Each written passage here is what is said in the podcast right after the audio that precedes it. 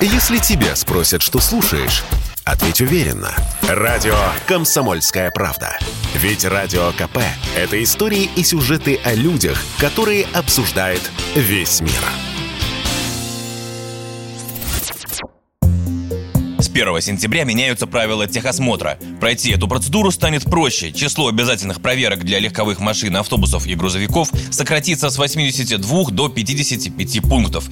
Так, для получения диагностической карты больше не потребуется аптечка, огнетушитель и знак аварийной остановки. Впрочем, по правилам дорожного движения, все автомобилисты все равно обязаны их иметь. Кроме того, больше не будут проверять, подтекает ли масло или другие рабочие жидкости из двигателя, коробки передач, сцепления, аккумулятора и кондиционера. Не обратят обратят внимание на уровень шумности выхлопа, работу противоугонного устройства, остаточную глубину рисунка протектора. При этом появятся некоторые новые проверки. Так, при диагностике двигателя будут определять подсос воздуха и утечку отработавших газов в обход системы выпуска. Вот как прокомментировал нововведение для Радио КП вице-президент Национального автомобильного союза Антон Шапарин.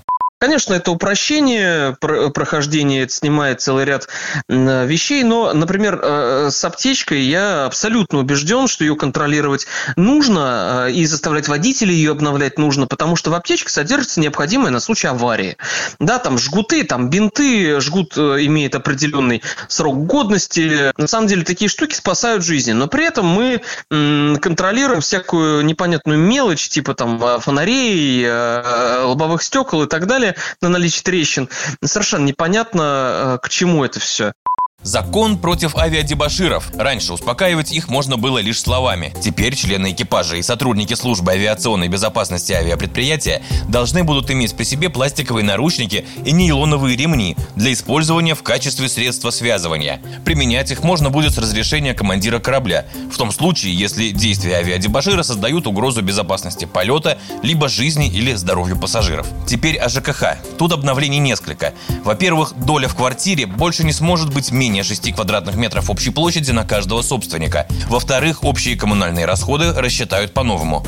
Речь о таких тратах, как холодная и горячая вода для мытья подъездов и электроэнергия для освещения этажей и работы лифтов. Теперь плату за такие услуги будут корректировать по итогам года, сверяя сумму, уплаченные по нормативам, с данными общедомовых счетчиков. Наконец, изменились правила выбора новой управляющей компании многоквартирного дома. Такое решение может приниматься только общим собранием собственников квартир. Для смены управляющей компании понадобится как минимум 50% плюс один голос. Что это означает на практике, для Радио КП пояснил Павел Склинчук, эксперт по ЖКХ Общероссийского народного фронта.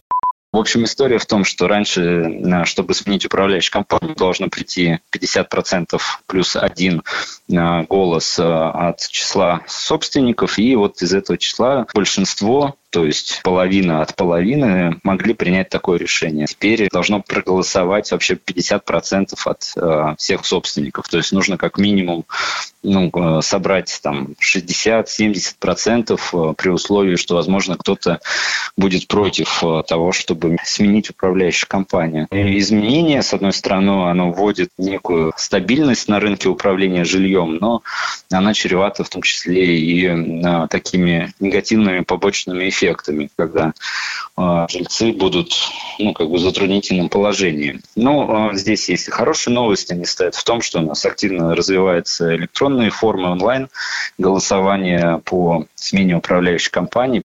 Не хотите сообщать продавцу свой телефон, адрес, электронную почту и другую персональную информацию? Вам все равно обязаны продать товар или оказать услугу. Таков закон, новый. А собирать личные сведения продавцу разрешили только если это необходимо для оформления покупки.